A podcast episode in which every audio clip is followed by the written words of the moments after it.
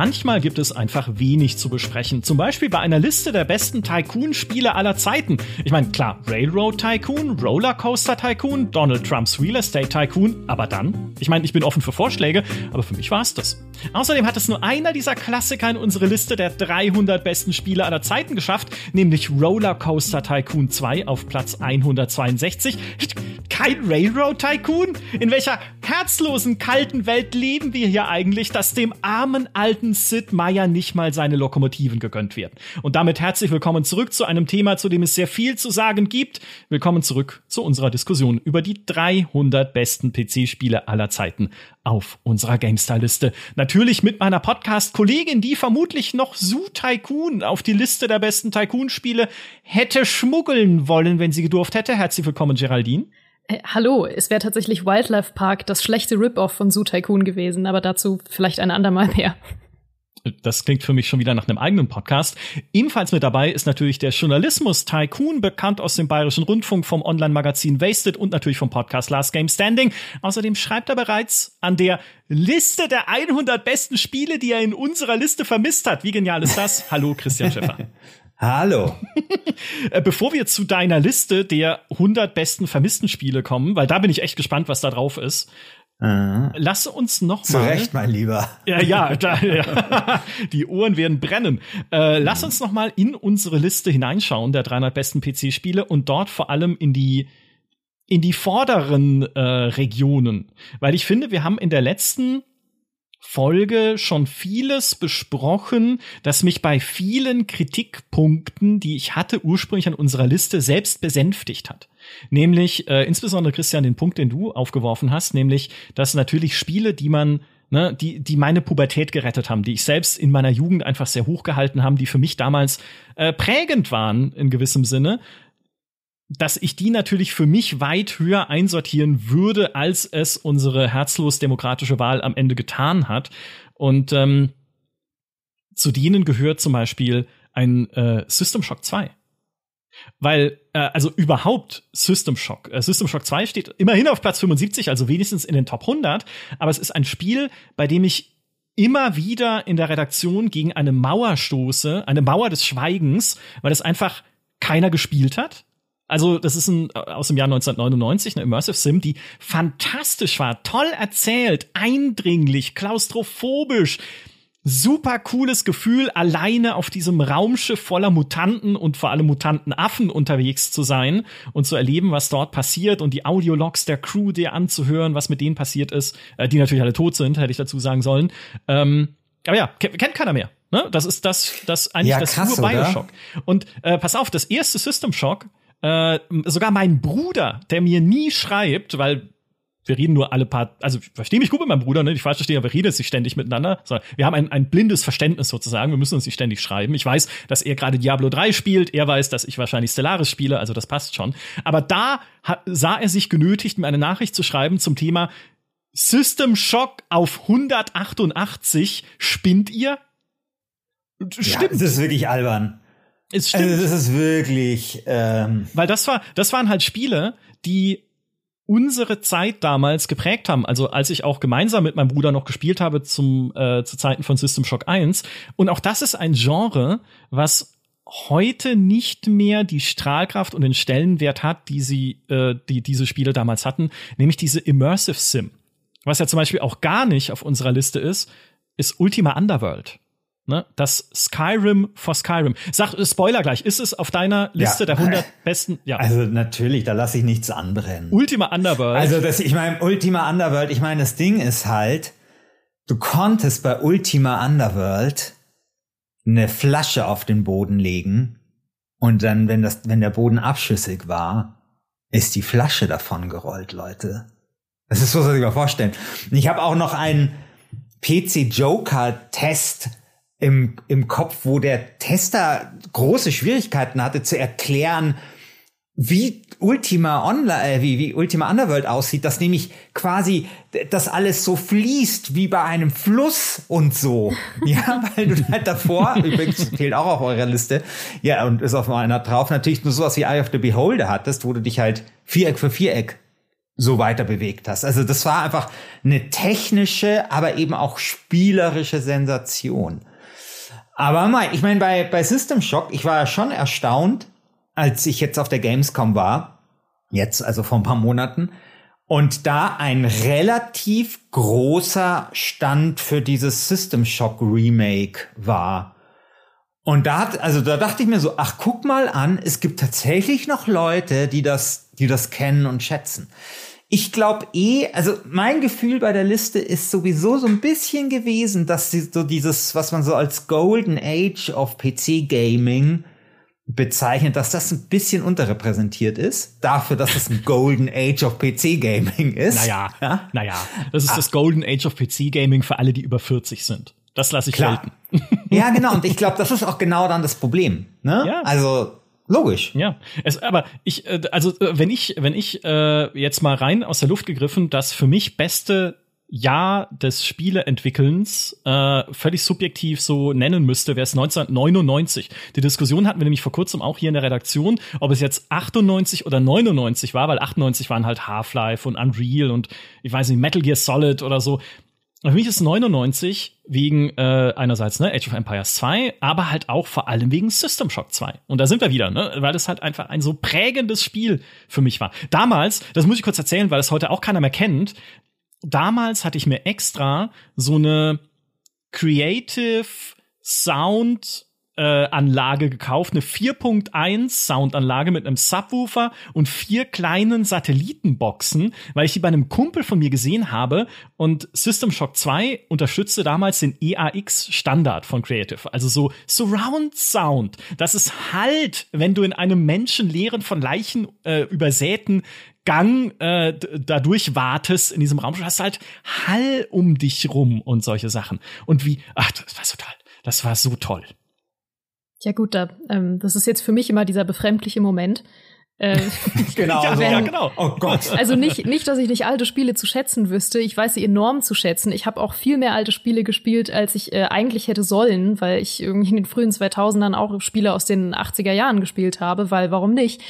Ähm, trotzdem ist das für mich immer so ein Moment, wenn es dann um Spiele geht, die irgendwas zum ersten Mal gemacht haben, was ich einfach nicht bei diesen Spielen zum ersten Mal erlebt habe.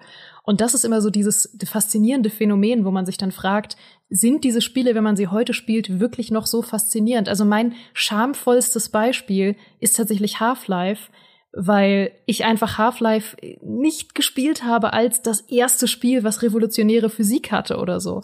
Und deswegen verstehe ich leider die Faszination von Half-Life nur bedingt und das tut weh. Und Moment, also was ist in deinem Leben schiefgelaufen, dass du die Faszination einer, einen, einer, einer Flasche, die einen abschüssigen Gang herunterrollt, nicht nachvollziehen kannst?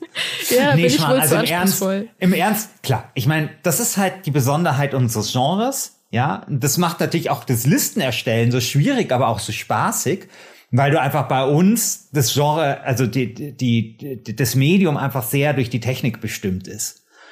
Und unter uns Pfarrerstöchtern, liebe Geraldine, so geil war Ultimate Underworld auch nicht. Bitte? Ja? Gut zu wissen. Naja, also es war, es war, es war super, es hatte Automapping und du konntest und so und ja, aber egal, also wir wollen, glaube ich, jetzt nicht unser Publikum und Geraldine jetzt nur mit Diskussionen über Thema über Spiele langweilen, die, die niemand mehr kennt und die es noch nicht mal auf eine GameStar-Liste geschafft haben.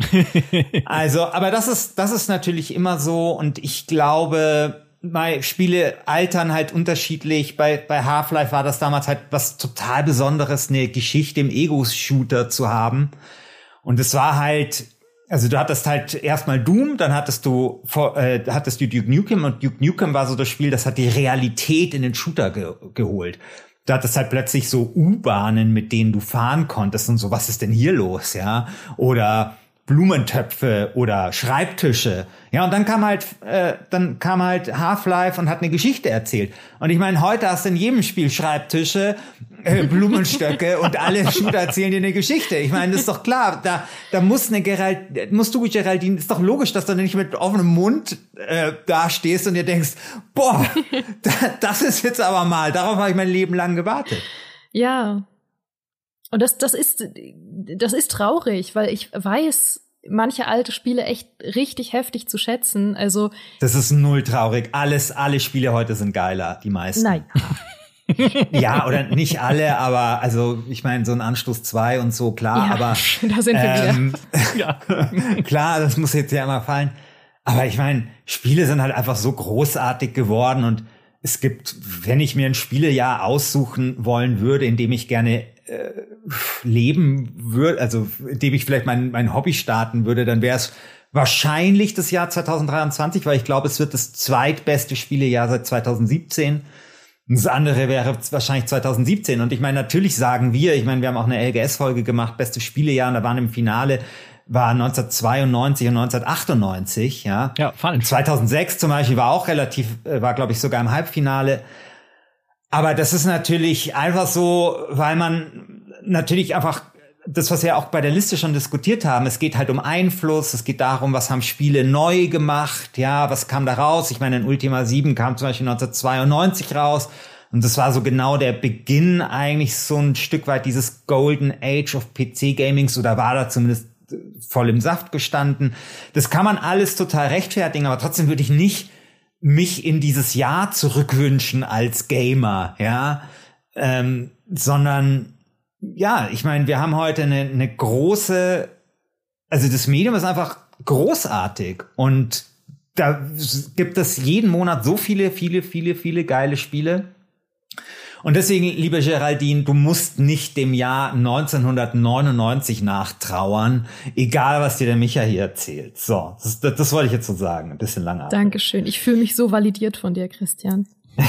also ähm, bevor ich den Ball wieder zu Geraldine spiele, würde ich nur kurz anmerken wollen, das Spielejahr 2006 im Halbfinale ist ja wohl völliger Quatsch. Was war denn 2006 Company of Skyrim?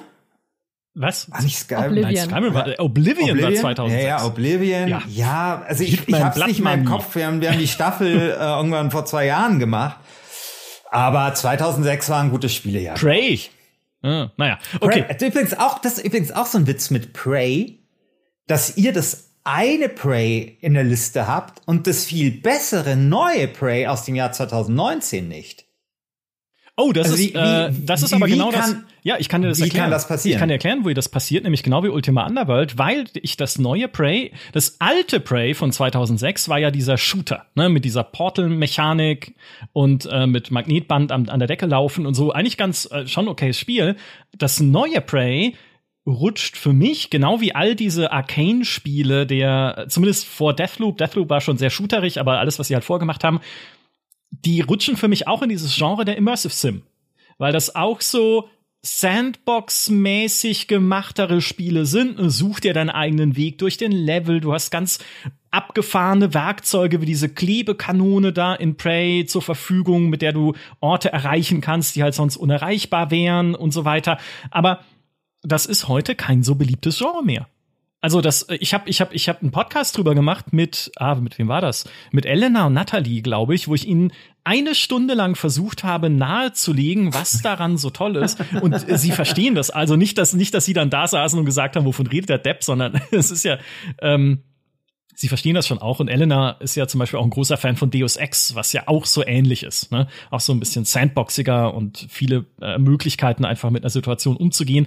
Aber dieses Genre hat nicht gut überlebt in die heutige Zeit. Es gibt nicht mehr vieles, was so in diese Richtung geht. Wir sind halt zu sehr gewohnt inzwischen an so einen formelhafteren Umgang mit Game Design. Es gibt halt dann eine Lösung und nicht zehn mögliche, für die man sich vielleicht auch mal ein bisschen verbiegen muss in so einem Spiel. Ja, Micha, weißt du, was ich an deiner Stelle gesagt hätte? Auf, meine, auf meinen Vorwurf, dass ihr das eine Prey habt und das andere nicht. Ich hätte einfach gesagt, wir haben es verwechselt. dann wärst du, dann wärst du aus der Nummer raus gewesen, ja, ja, ja. dann wär's okay gewesen, aber für diese wirklich spektakuläre Quatschentscheidung, sich das da jetzt noch so zurecht zu rationalisieren. Redest du dich hier um Kopf und Kragen? Also, auf keinen Fall. Also, ich meine, ich, ich weiß schon, Prey hat sich auch nicht gut verkauft, ist aber ein hervorragendes Spiel und also, und dann auch noch das 2006, also wenn ihr wenigstens keins dabei gehabt hättet, von mir aus, aber ich finde schon allein die Entscheidung, das 2006er reinzunehmen, dafür, dass andere wichtige Spiele nicht dabei sind, finde ich schon ein bisschen schwierig. Und dann auch noch das richtige Prey nicht dabei zu haben, das finde ich echt krass. Und übrigens, falls ihr da draußen jetzt diesen Podcast zuerst hört und euch fragt, was ist es für ein Arschloch, der diese Liste irgendwie die ganze Zeit macht, hört bitte die erste Folge kurz, da erkläre ich das. Ja, ja. Und Warum macht er uns hier Prey schlecht, wenn genau. ihr euch das fragt? Genau. Es ist so sympathisch, wie du dich vor jedem Podcast immer einmal kurz vorab entschuldigen musst. Ja, weil vielleicht kriegen es die Leute in den falschen Hals und man weiß ja nie, aber ja. Aber das ist wirklich. Äh also ich, ich verstehe es ja, ne? Wie gesagt, ich bin ja auch der größte Fan von solchen Spielen. Ich habe Prey geliebt, ich habe das super gerne durchgespielt, aber sie haben ihre die haben ihre große Zeit hinter sich, so ein bisschen. Muss man, muss man leider sagen. Ich meine, gut, Deus Ex steht auf 20, immerhin, ja. Bioshock auf 16, was ja auch ein bisschen so in die Richtung geht. Aber ein reinrassiger Shooter wie Prey aus dem Jahr 2006 hat seine Zeit auch hinter sich. Na, also, nee, nee, nee, das, das würde ich, da würde ich dir, also ja, ich würde dir zustimmen, dass er seine Zeit hinter sich hat, aber die Sehnsucht, dass es das wieder gibt, ist groß. Wir haben, das war eine der erfolgreichsten GameStar Podcast Folgen aus dem letzten Jahr, war unsere Diskussion darüber, war, warum der gute alte storybasierte Singleplayer-Shooter ausgestorben ist oder ausstirbt oder ein Genre zumindest ist, was, äh, ja, wie du sagst, ne, seine besten Zeiten lange hinter sich hat, weil es einfach nicht mehr so gut in unsere heutige Zeit und die Art und Weise, wie Spiele entwickelt werden, passt. Und dass jetzt aber ein Prey hier drin steht, ist ja gerade Ausdruck dieser Sehnsucht nach diesen Spielen. Genauso halt die neuen Wolfenstein-Shooter, genauso ein Half-Life, genauso ein Unreal oder sowas. Ne? Ich, es wäre schön, wenn es das noch mehr gäbe. Micha, no One This Forever auch auf Platz 27. Micha, welchen Ball wolltest du mir eigentlich noch zuspielen? Ich stehe hier die ganze Zeit mit, mit geöffneten Händen. Ja, ja. Mir, mir schlafen die Arme ein. Du hast gesagt, du spielst mir noch einen Ball zu. Elder Scrolls ist ja, der Ball, den ich dir zuspielen den wollte. Habe ich Elder gefangen Scrolls. und dabei fange ich sehr schlecht. Dankeschön. äh, Elder Scrolls, ich bin so froh, dass du es ansprichst. Ey, da bin ich tatsächlich ein bisschen äh, in Rage auch. Also mal von der grundsätzlichen Platzierung abgesehen, äh, die mag ja in Ordnung sein. Äh, wobei, ich weiß nicht, ich habe eh alle Hoffnung verloren, was diese Platzierung angeht. Äh, so ab, ab Platz 100 bin ich, habe ich einfach nur, bin ich nur noch müde. Ähm, da denke ich mir, ist in, ist in Ordnung, machen wir so. Aber äh, ja, so ging es mir auch. Man fängt diese Liste an mit echt so positiven Gefühlen und denkt sich so und ja, es wird dann schwer. Ja, und dann und dann ist auch einfach sind auch irgendwann keine Emotionen mehr übrig. Ist dann auch okay. Aber grundsätzlich die die Reihenfolge der Elder Scrolls Spiele, wie sie hier stehen, damit äh, kann ich überhaupt nicht umgehen, weil da steht tatsächlich ganz hinten mein absoluter Favorit Oblivion und dann kommt Morrowind und dann kommt ganz vorne Skyrim. Und das ist ja wirklich eine wilde Entscheidung. also da kann ich ja nun, da kann ich überhaupt nicht mit, äh, mit umgehen gerade, weil ich würde allein schon debattieren, dass Oblivion, sag ich mal, aus heutiger Sicht besser ist als Morrowind. Ich verstehe, dass man sagt, oh, Morrowind war, sag ich mal, zu seiner Zeit irgendwie total wegweisend. Das war ja auch das erste Bethesda Elder Scrolls Rollenspiel, wie man sie heute kennt, nach eben Arena und Daggerfall und was so die dieses Formular das erste Mal benutzt hat, denkt man. Aber ich habe dann neulich Morrowind noch mal gespielt und es ist, es ist überhaupt nicht so viel von heute noch zu erkennen. Es ist eigentlich echt unspielbar. Ähm, es ist wirklich unspielbar. Aber gut, ich verstehe, dass man sagt, die Welt war total außergewöhnlich, was sie danach nicht mehr so krass gemacht haben. Da sind sie ja dann vor allem mit Skyrim super safe gewesen, mit dieser klassischen Wikinger-Welt und so. Da sind sie dann nicht mehr so verrückt gewesen, wie man noch mit Morrowind. Und es war eben so das erste, in Anführungszeichen, Open-World-Spiel ähm, aus dem Elder Scrolls-Universum, was so richtig mit frei bewegen und so weiter und so fort. Aber dass Oblivion so weit hinten steht und Skyrim so weit vorne, wenn Skyrim eigentlich objektiv nichts besser gemacht hat als Oblivion, außer dass die Charaktere beim Treppesteigen jetzt die Knie beugen. Ja, und doch schon auch ein bisschen, ähm, dass die Gegner nicht mitleveln und solche Sachen. Ja, oder? Ja. Und Drachen. Ja, die Sache ist, ich spiele gerade wieder Oblivion, äh, schon seit ein paar Monaten wieder, ähm, weil ich es immer mal wieder spiele. Skyrim habe ich hingegen schon lang nicht mehr gespielt, weil das äh, war irgendwann auserzählt für mich.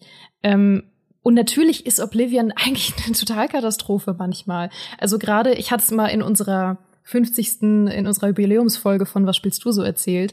Gerade die Konsolenversion, die noch nicht diese ganzen Sprachpatches und diese ganzen ähm, mechanischen Patches hat, ist eine Vollkatastrophe.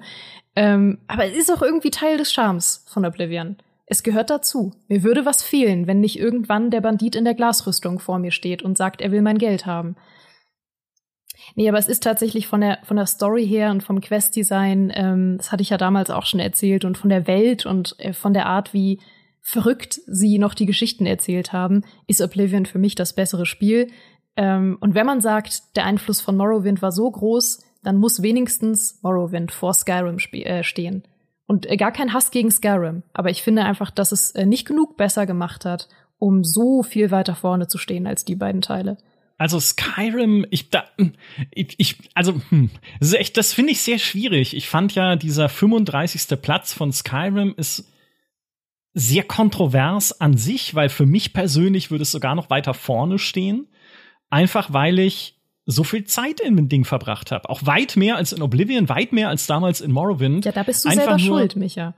Das kann halt sein, ne? Vielleicht ist es einfach subjektiv verfärbt jetzt, was ich erzähle, aber keines dieser Elder Scrolls Spiele oder überhaupt wenn ich überlege, kein anderes Open-World-Spiel, selbst ein Ultima 7 nicht, aber das ist der isometrischen Perspektive geschuldet, die es nicht kann, hat mich jemals so in seine Welt gezogen und zum durch diese Landschaft wandern und einfach nur entdecken motiviert wie Skyrim.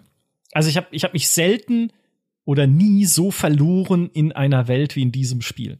Und dann natürlich auch all die kleinen Dinge gefunden. Das ist ja bis heute, was ich bei Skyrim immer noch vollkommen faszinierend finde. Aber bei Oblivion geht's mir jetzt inzwischen genauso, wenn ich höre, was du davon erzählst und von den Quests, die drin stecken, von denen ich noch nie gehört habe und so. Aber Skyrim bis heute erzählen mir Leute von Dingen in Skyrim, die ich nie gesehen habe, weil da einfach so viel Kleines und liebevoll gemachtes noch drinsteckt und verstecktes, dass es immer wieder eine Freude ist, äh, irgendwie über Skyrim zu reden. Also für mich persönlich wäre es sogar, wär's sogar weiter vorne. Und für mich persönlich ist es deshalb auch das Beste, aber ich, ich, ich fange an, dich zu verstehen, was Oblivion angeht. Vielleicht habe ich ihm Unrecht getan. Ich muss es mal wieder spielen.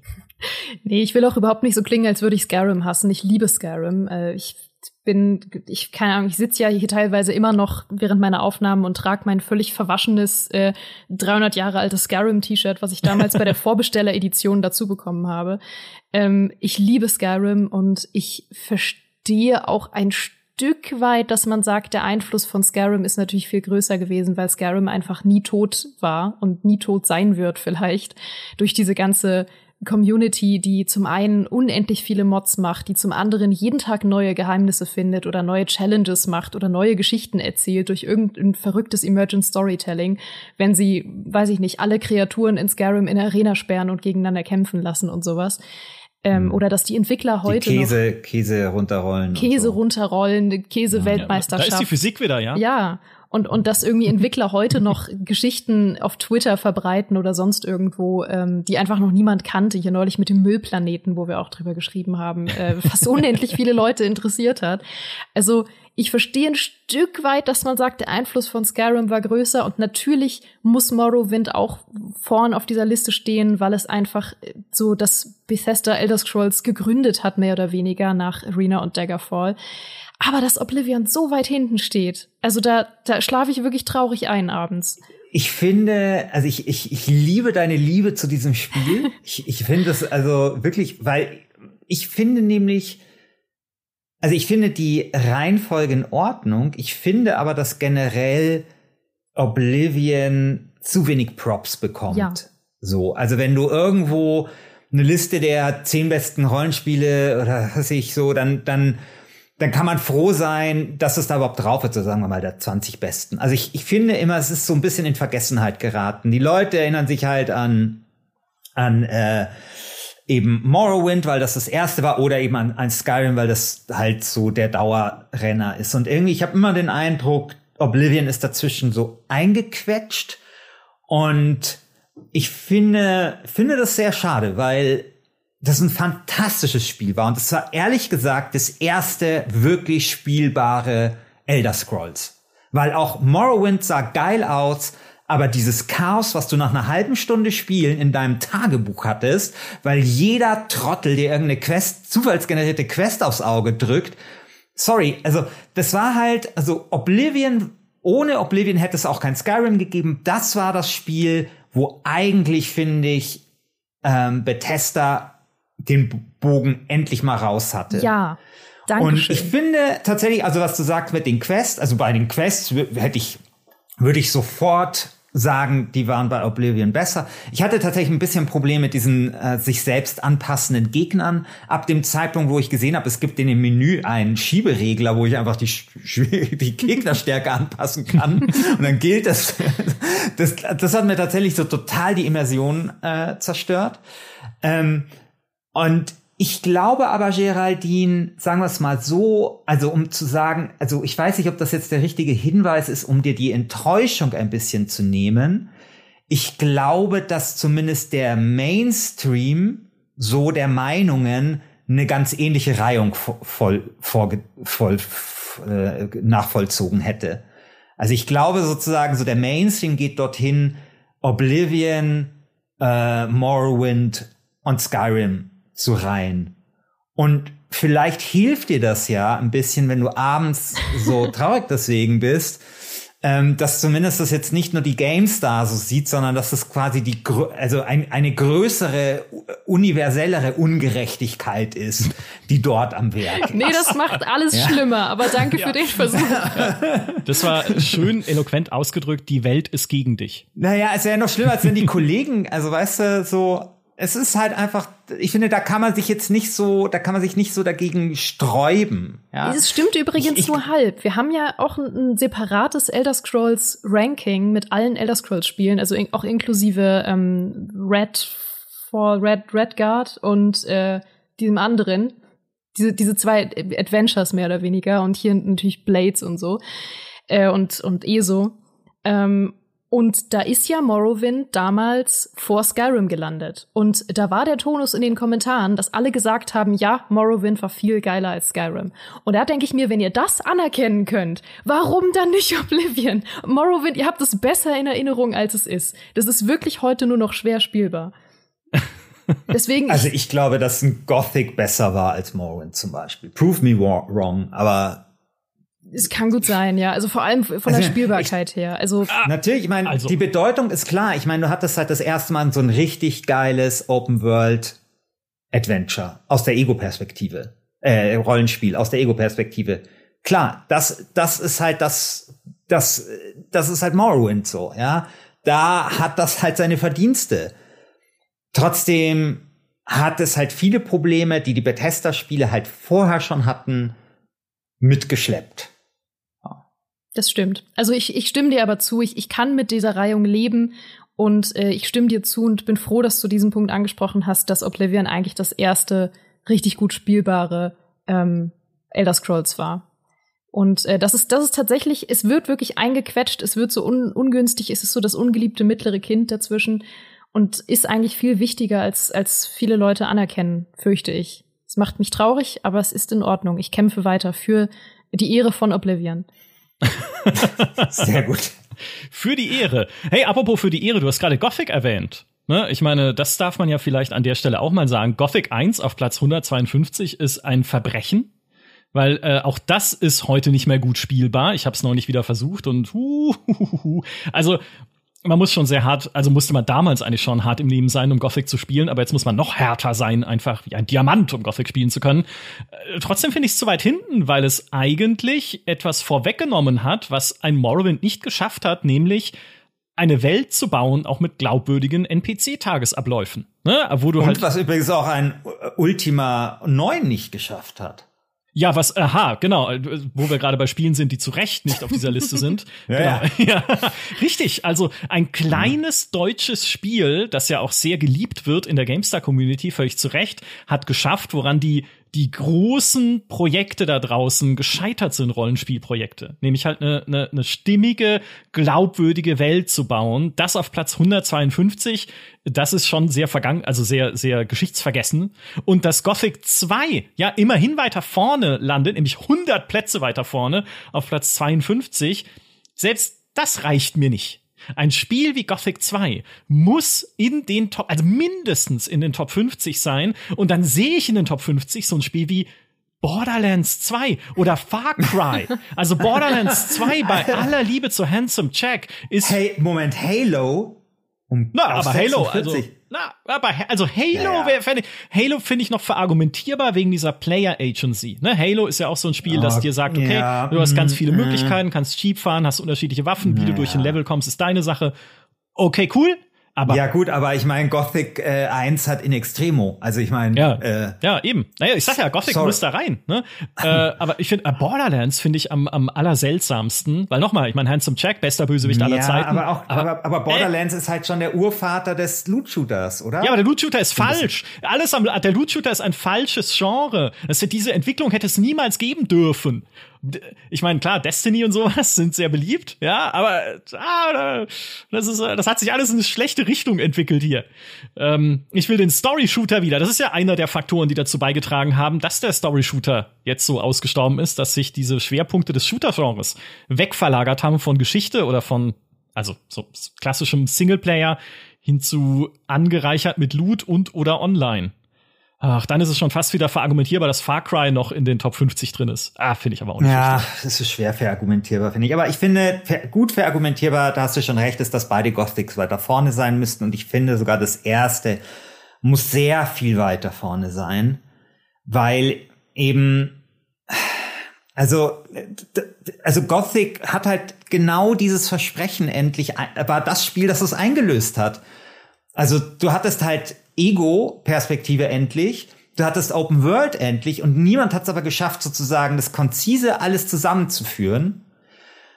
Und das hat Gothic geschafft. Und diese Erinnerung daran, dass du um dieses Lager schleichst, dass du guckst, wann sind die Leute nicht zu Hause, was, wann legen sie sich schlafen, um da reinzuschleichen und da irgendwie ein paar Fleischklumpen aus der Truhe zu, zu rauben, die du dann am, am Lagerfeuer brätst und sowas das war halt, das, das war halt eine glaubwürdige Welt und die, also Gothic ist tatsächlich so, die haben das gemacht, was Ultima 7 begonnen hatte, sozusagen, ja. Also haben das in, in die 3D-Welt übertragen und da gebührt dem Spiel einfach enorm viel Respekt und ich finde, Gothic 2 wiederum war einfach eine perfekte Vollendung und Weiterentwicklung dieses Prinzips. Also auch da finde ich, also ich meine, es ist ja nicht ganz einfach, einen guten zweiten Teil zu machen. Und ich glaube, Gothic 2 ist einer der besten zweiten Teile der Computerspielgeschichte. Das ist übrigens was, was ich an der Liste auch noch so ein bisschen bekritteln würde. Ich finde, dass SimCity 2000 ein bisschen zu wenig Credit bekommt im Vergleich zu äh, dem Ur-SimCity. Also ich meine, ich bin ja nicht blöd, also ich check natürlich schon irgendwie, dass das Ur-SimCity einen unglaublichen Impact hatte. Ähm, und ich werde nie den Tag vergessen, an dem ich das erste Mal SimCity gespielt hat, weil es einfach was völlig anderes war. Aber ich würde trotzdem sagen, dass auch SimCity 2000, das glaube ich hier, ich weiß gar nicht, wo ist denn das dann? Auf Platz 200 irgendwas? 34, 234, 234 ja. Mhm. Eigentlich, also wenn du, wenn du dir mal überlegst, nimm mal, nimm mal sowas wie City Skylines, ein super Spiel, das hat nicht wahnsinnig viel mit dem Ur-SimCity zu tun, aber schon ziemlich viel mit SimCity 2000. Ja, also die, die Perspektive, äh, was man dort alles so bauen kann und so weiter. Und tatsächlich eigentlich hat SimCity 2000 für mich das definiert, was einen modernen City-Builder ausmacht.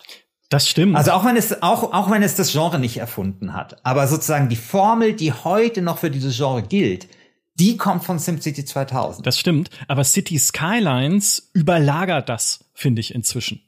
Also City Skylines ist ein so gutes Spiel, auch inklusive Modding, ne, die, was die Mod-Community daraus macht. Ich spiele, ich habe das tausende Stunden gespielt, City Skylines. Es ist, es ist das beste Spiel der Welt, da brauchen wir nicht drüber reden. Also, ja, dann müsste es hier auf eins stehen. Ne? du hast halt irgendwie Anstoß 2, City Skylines und, und mehr TV, so. Ja, und genau, klar, klar, ja. Okay, aber Trotzdem, also ich finde, ja. auch wenn man das quasi, ich meine, solche Geschichten, deswegen liebe ich ja diese Listen, weil man sich ja dann auch historisch über die Bedeutung von Spielen austauscht. Und wenn ich da eben so, so bisschen historisch rangehe, dann würde ich sagen, Sin City 2000 könnte weiter vorne stehen. Und dann hätte ich noch, bevor wir zum, zu den Top, meiner Top-Liste vielleicht kommen, hätte ich noch mal eine Frage.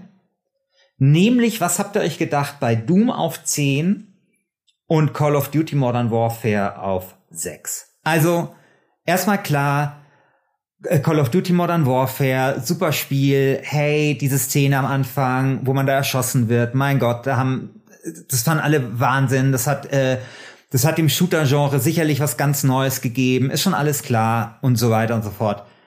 Aber hey, vier Plätze vor Doom, also vor fucking Doom.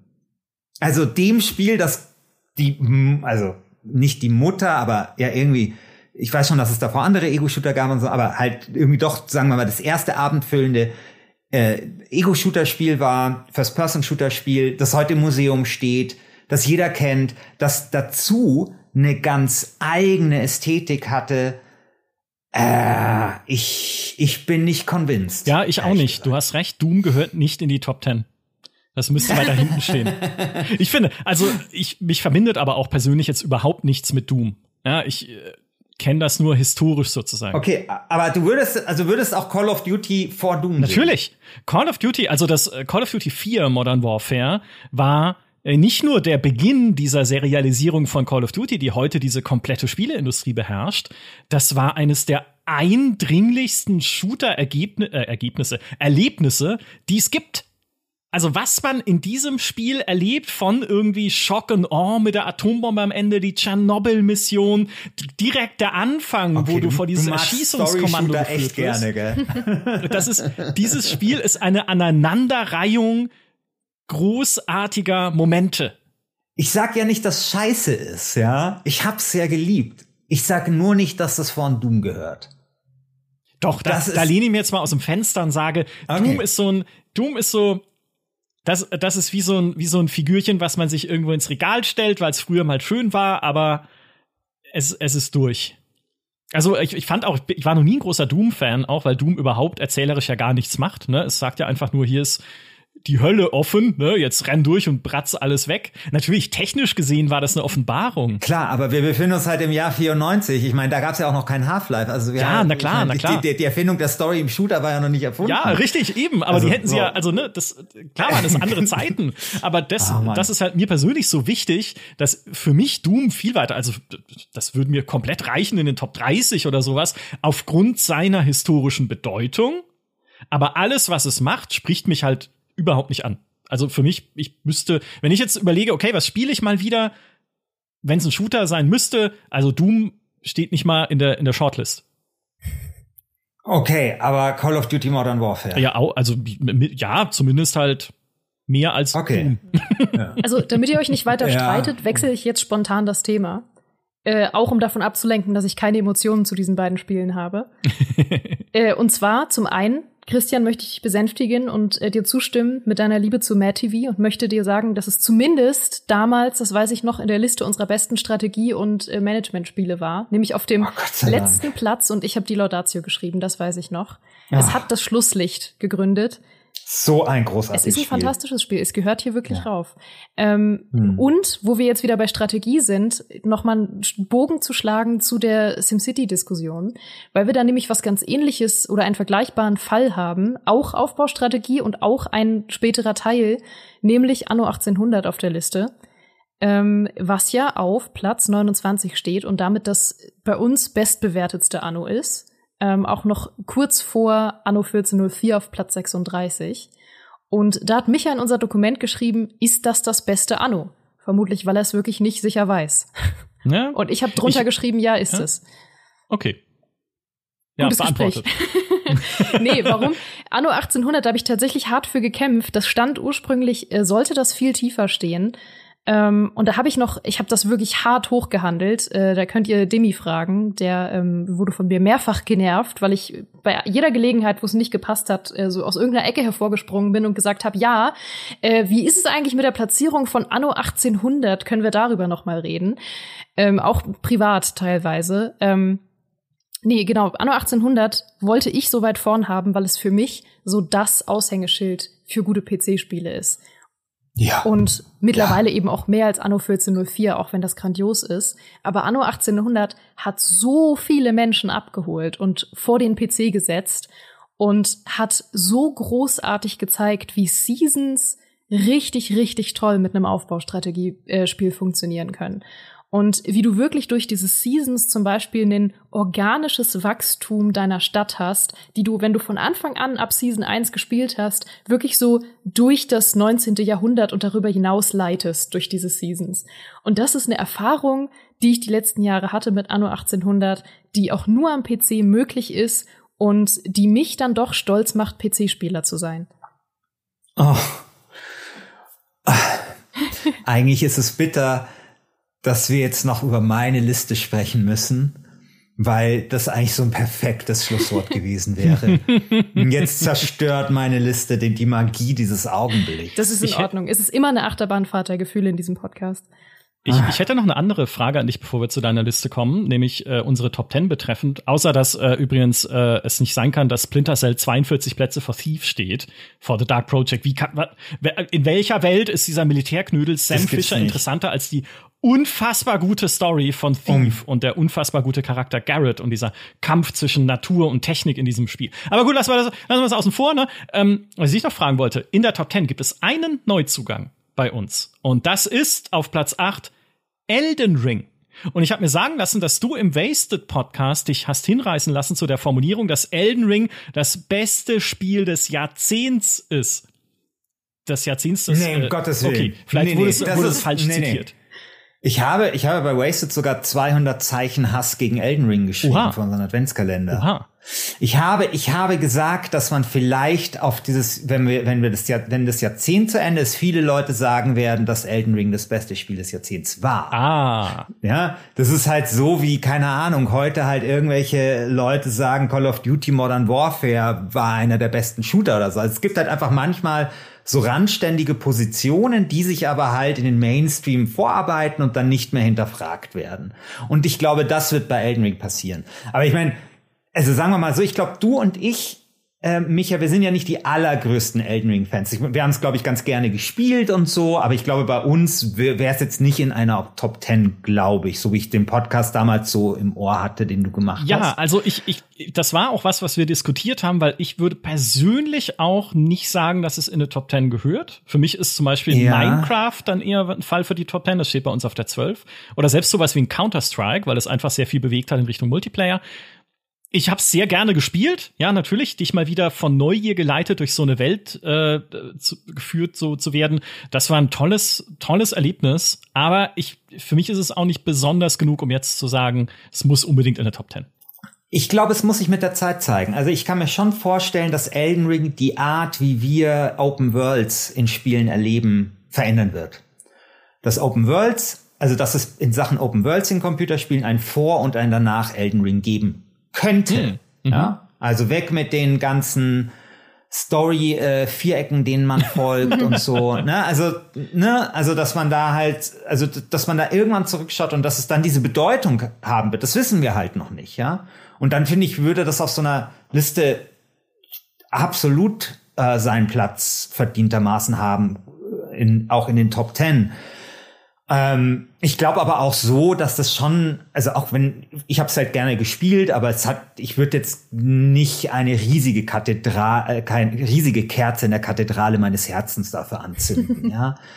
Ähm, aber trotzdem ist halt unbestritten, dass das halt dieses, dieses Jahr einfach sowas von dominiert hat, dass es ein ganz, ganz besonderes Spiel ist, dass es auch ein ganz hervorragendes Spiel ist und welche Bedeutung es hat, das wird sich halt in den nächsten Jahren zeigen. Aber ich kann mir gut vorstellen, und das fände ich übrigens positiv, also wenn Elden Ring dazu führt, dass DesignerInnen wieder Open Worlds anders machen, ja, so dass sie halt nicht nur Kulisse sind, sondern wirklich eine Welt, dann äh, hätte das einen super positiven Impact. Ich meine, sie könnten sich natürlich auch an Gothic 1 äh, orientieren, aber okay. Ja. aber okay. Ja, da möchte ich auch noch mal dein Argument, Christian, vom, vom ersten Teil dieses Podcasts äh, hervorkramen, weil das da eben auch gut zu passt, wie du es eigentlich auch schon angedeutet hast. Ähm, dass eben manche Spiele da jetzt drauf sind oder eine gewisse Platzierung haben, einfach weil jetzt eben 2022 war, als wir das gemacht haben. Und ich glaube, ich, ich finde es tatsächlich ein bisschen, um es mit den Worten von Micha zu sagen, ich möchte dir gleichzeitig zustimmen und vehement widersprechen, weil ich glaube, dass deine Argumentation sehr sinnig ist, aber ich würde es fast andersrum sehen. Ich würde fast sagen, aktuell sehe ich Elden Ring in der Top 10, weil es einfach fast schon die Spielewelt ja erschüttert hat im letzten Jahr. Und ähm, die Leute, also ja wirklich nicht nur Leute, die noch nie Souls gespielt haben, sondern auch Leute, die überhaupt noch nie gespielt haben, was eine Katastrophe ist, dann mit Elden Ring anzufangen. Aber wirklich Leute vor den PC oder die Konsolen zu ziehen und zu sagen, wir spielen jetzt Elden Ring, weil wir so viel davon gehört haben und weil das sowas bahnbrechend Neues ist, dass ich finde, ja, dieses Jahr sehe ich das einfach in der Top Ten, weil es dieses Jahr ähm, aktuell einfach so bahnbrechend ist und schon jedem zu empfehlen ist, sich zumindest mit Elden Ring zu beschäftigen. Ob man es dann wirklich spielen möchte und ob es einem wirklich gefällt, ist dann eine andere Sache. Aber es ist aktuell eins der wichtigsten Spiele, über die zu Recht gesprochen wurde und gesprochen wird. Und dann kann ich mir aber auch vorstellen, dass es in den nächsten Jahren einfach ein bisschen stiller wird um Elden Ring. Ist es ja jetzt schon. Und dass dann vielleicht auch wieder Spiele kommen werden, die es die sich Sachen aus Elden Ring zunutze machen und dadurch vielleicht sogar noch besser und relevanter werden als Elden Ring. Oder keine Ahnung, mal schauen, vielleicht bleibt es auch dabei und niemand hat was gelernt und Elden Ring bleibt einfach ein Mahnmal äh, der guten Open Worlds oder der besonderen Open Worlds. Und äh, dann kann ich mir fast vorstellen, dass es ein bisschen an Bedeutung verliert. Aber vielleicht finden wir das in fünf Jahren raus, wenn wir uns wieder hier zu dritt treffen und darüber sprechen. Ja, wir kennen ja von Fußballspielen im Stadion dieses Transparent gegen den modernen Fußball.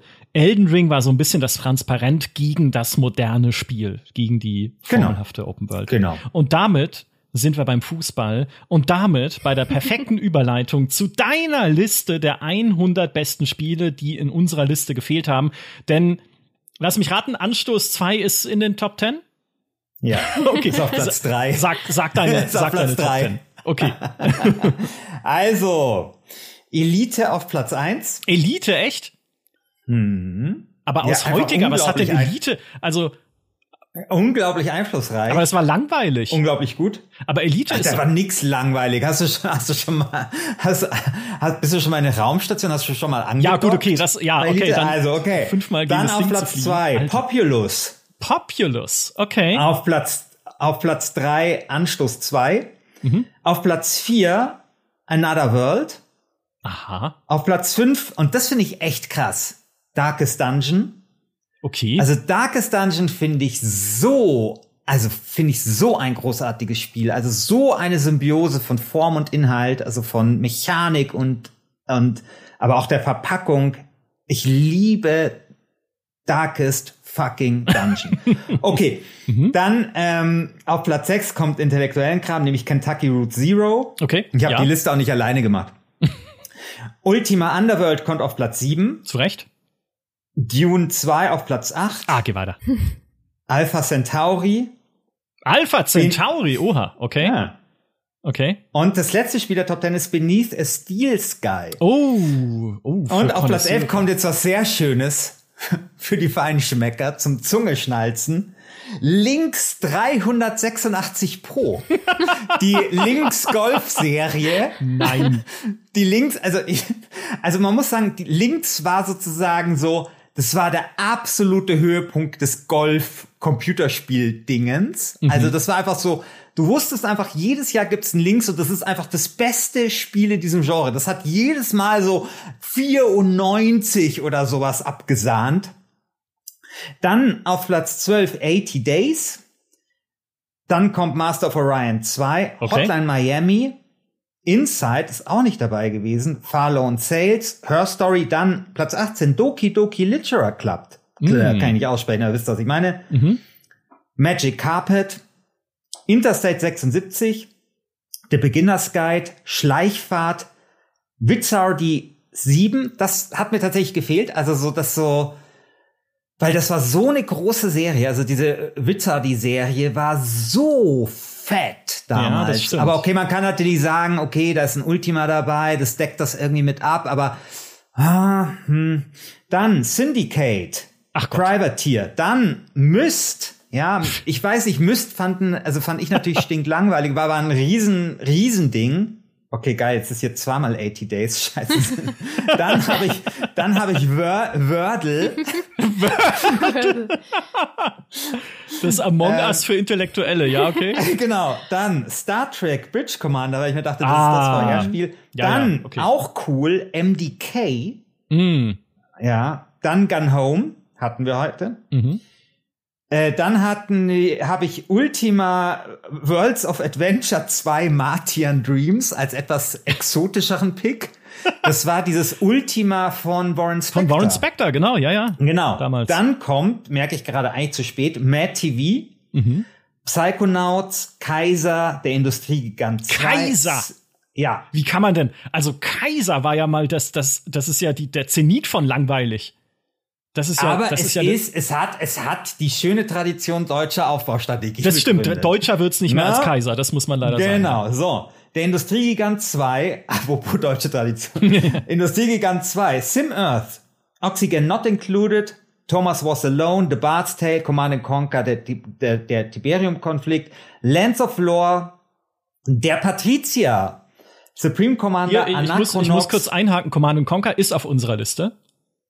Der Tiberium-Konflikt. Das erste, ja, genau. Oh, okay, dann muss ich sagen, oh Gott. Äh, Anachronox, NHL 14, Legends of Crian Criandria, Caves of Cut, Banner Saga, Mountain Blade Warband Mhm. und Might and Magic 4 und 5 zusammen World of Xen. Das wären jetzt die ersten 50. Ich weiß nicht, ob ich jetzt auch die nächsten 50 zumuten will. Ich Aber da sind jetzt so Sachen wie Little Big Adventure kommt noch, Plants vs. Zombies, Vampire Survivors, Vampire Survivors, da ist es. Endlich. Natürlich. Und natürlich, da wirst du jetzt jubilieren. Bundesliga Manager Professional. Ja, geil. also ich habe noch einen Alan Wake drauf, ich habe ein Okay. Z drauf, Ah, Set, ja, Ja. okay. Mhm. ein Theme Hospital, gut, die hat der Theme Park, aber ich habe ein Battle Isle 2 mit draufgenommen. Ich habe ein Dear Esther habe ich tatsächlich mit dabei gehabt. Ist Final Fantasy VII drauf? Das fehlt nämlich auch in unserer Liste. Nee, habe ich nicht mit drauf genommen, habe ich aber tatsächlich drüber nachgedacht. Ich weiß aber gar nicht, warum ich es dann nicht gemacht habe. Eye of the Beholder. Blo ich habe Blobby Volley mit draufgenommen. Oh ja.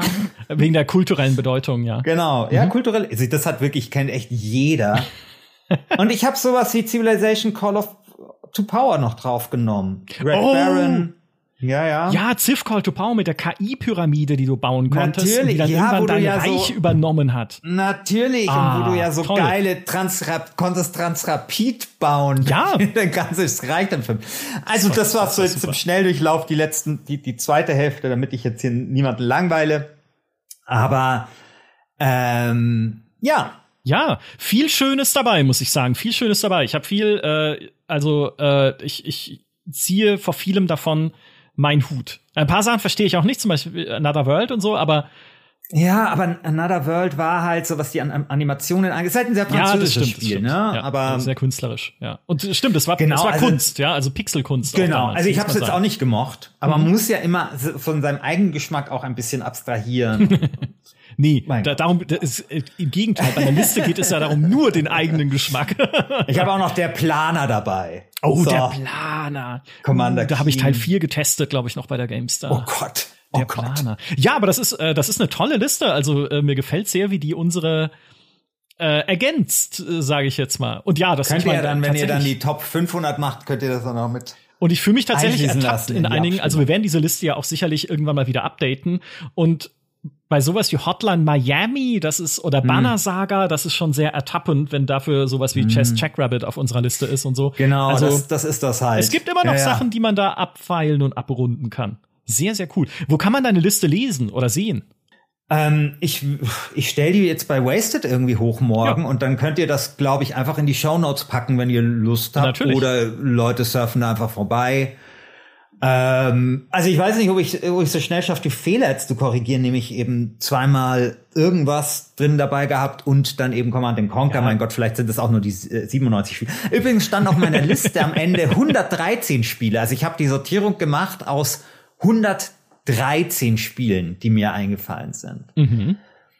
Genau. Sehr, sehr cool. Es ist eine, da waren einige dabei, die auch auf meiner Liste gestanden hätten, aber da fehlen auch noch einige, die auf meiner Liste noch gestanden hätten. Was steht Ja, auf ja, deiner mir Liste fallen, noch? mir fallen auch dauernd noch welche ein. Also es ist ah, Listen. Mein Gott, es sind, ich liebe Listen. Neben Vorhersagen äh, sind Listen so das Beste. Man kann so schön drüber streiten und wie bei so Vorhersagen ist mir halt aufgefallen, jetzt eben ist ja so Jahresanfang und Leute machen irgendwie Vorhersagen zu allem möglichen Zeug. Es geht halt beim Erstellen einer Liste nicht um die Liste an sich und es geht genauso wenig beim Machen einer Vorhersage um die Vorhersage an sich, sondern es geht immer eigentlich um den Weg dahin und um die Diskussionen, die man um das Ganze dann halt führt. Und das, deswegen macht das so Spaß. Und deswegen ist es auch gut, dass ähm, GameStar nicht aufhört, ob, trotz wiederholtem Scheitern ja, eine, eine gute Liste an PC-Spielen zu kuratieren. Ja, wir hören nie auf, es zu versuchen. genau. Geraldine, dir gebührt das letzte Mord noch mit Spielen, die du vermisst hast in unserer Mir Liste. gebührt der letzte Mord, oh Gott. Ja, der letzte Mord. Ja, an unserer Liste. Okay, äh, meine Liste, kein Anspruch auf Vollständigkeit ähm, und sie ist auch nicht 100 Plätze lang, sie ist ein bisschen kürzer. Ähm, nicht in dieser Reihenfolge, aber Spiele, die ich auf jeden Fall vermisst habe auf dieser Liste. Ähm, das eine ist Everything. Das ist ein Spiel, das ich immer mal wieder in Artikel reinschmuggel, äh, was aber leider niemand kennt. Deswegen ist es okay, dass es auf dieser Liste steht. Äh, war übrigens das erste Spiel, das sich jemals für einen Oscar qualifiziert hat und ist eine sehr absurde äh, Simulation von allem. Ähm, wie der Name schon verrät. Das hätte für mich da auf jeden Fall drauf gehört. Ähm, mhm. Dann, die, die Liste ist sehr wild, ähm, die Dracula-Trilogie, aber primär Teil 1. Äh, die, die anderen danach lassen nach, äh, lohnt sich nicht, aber Teil 1 ist ein super Adventure. Äh, dann war ich in Rage. Ich bin bis eben, ich, ich habe es eben erst rausgefunden. Vielleicht habt ihr irgendwo im Podcast mein wütendes Schweigen vernommen, weil ich es in dem Moment gesehen habe. Ich bin immer davon ausgegangen, dass Pharao auf dieser Liste steht. Aber es steht nicht auf dieser Liste. Das kann ja nicht sein. Stimmt. Also ich bin, ich habe mich in Sicherheit gewogen und dachte, Pharao stünde auf dieser Liste, tut's aber nicht, deswegen Pharao. Ähm, dann auf jeden Fall Resident Evil 2, beziehungsweise das Resident Evil 2 Remake, weil da steht definitiv das falsche Resident Evil in unserer Liste. Wir haben nämlich Resident Evil 7 Biohazard und das ist definitiv nicht das beste Resident Evil nach dem Original. Äh, es ist ein gutes Spiel, aber Village ist noch besser und Resident Evil 2, das Original und das Remake sind um Längen besser, weil das sind richtige Chefskiss, fast schon dare I say, perfekte Survival-Horrorspiele. Äh, ähm, ich hab's gesagt, sie sind perfekt. Und äh, dann natürlich, äh, weil das äh, auch in unsere ähm, Runde immer gehört, da habe ich ja auch schon drüber gesprochen, als wir über die Open-World-Spiele in dieser Konstellation gesprochen haben, Shenmue und die Yakuza-Reihe. Dass hm. nichts davon es in diese Liste geschafft hat, ist ein Frevel. Ist, ist Yakuza 7 für den PC erschienen? Äh, die sind mittlerweile alle auf dem PC, ja. Okay, wow, das ist so ein gutes Spiel. Also oh. Yakuza generell, pff, einfach, da hätte jeder Teil da stehen können. Also, weil sowohl Yakuza als auch Shenmue einfach auch, weil wir von Einfluss gesprochen haben, einen gigantischen Einfluss auf Open Worlds eigentlich hatten ähm, der vielen Leuten gar nicht bewusst ist. Und das ist furchtbar. Und auch darüber werde ich irgendwann vielleicht meinen eigenen Podcast machen. Aber die gehören auf jeden Fall da noch mit drauf. Dann Gabriel Knight 2, ein persönlicher Favorit von mir. Ähm, und auch Phantasmagoria sind eigentlich furchtbare Spiele, aber sie halten die Fahne hoch für die vergessene Kunst der FMV Adventures. Und äh, was habe ich hier noch? Eigentlich hätte auch noch die Nier-Reihe da gut mit reingepasst, Nier Automata und ähm, mm, Nier mhm. Replicant weil sie wirklich äh, absurd gute Geschichten erzählen auf eine ganz einzigartige Art und Weise. Und äh, dann habe ich zu guter Letzt ähm, noch ein, äh, einfach weil ich es kann, einfach noch eine Überraschung draufgeschrieben, und zwar Löwenzahn. Löwenzahn? Ja, die Löwenzahn-PC-Spiele. Das ist gut, das ist eine sehr altersspezifische Sache, aber sie waren, sie waren genial. Schweigen. Wundervoll. Gut, damit habe ich den Podcast ja. kaputt gemacht. Damit hast du diesen Podcast gewonnen, würde ich sagen. Über unsere Liste der 300 besten PC-Spiele, die noch viele Iterationen durchlaufen wird in der Zukunft, bis sie perfekt ist. Also sie ist schon nah an perfekt, aber sie wird immer perfekter. Ich werde jetzt euch beide verabschieden und danach nehme ich vielleicht noch in den Rand-Podcast darüber auf, dass Into the Breach nur auf Platz 141 ist, um nochmal, weil das ist perfekt. Into the Breach ist perfektes Spieldesign. Perfekt. Perfekt. So, ich habe es nochmal gesagt. Also, äh, das, das klären wir aber an anderer Stelle. Ich sage an dieser Stelle so vielen Dank, Geraldine und Christian, dass ihr zu Gast wart hier in unserem kleinen Rant, aber auch Liebes-Podcast und Diskussionspodcast äh, über unsere Listen. Äh, äh über unsere Liste. Es ist nur eine der 300 besten PC-Spiele. ich hatte großen Spaß und ähm, ich glaube, über das Ding könnte man wahrscheinlich noch fünf Stunden weiter philosophieren. Äh, schreibt uns in die Kommentare, ob wir das auch noch machen sollen. Also, ne, wenn ihr noch mehr Listendiskussionen hier haben wollt im GameStar Podcast, wir stehen zu eurer Verfügung. In diesem Sinne, macht's gut und bis zur nächsten Liste. Tschüss. Bis dann. Hill 2 habe ich noch vergessen. Tschüss.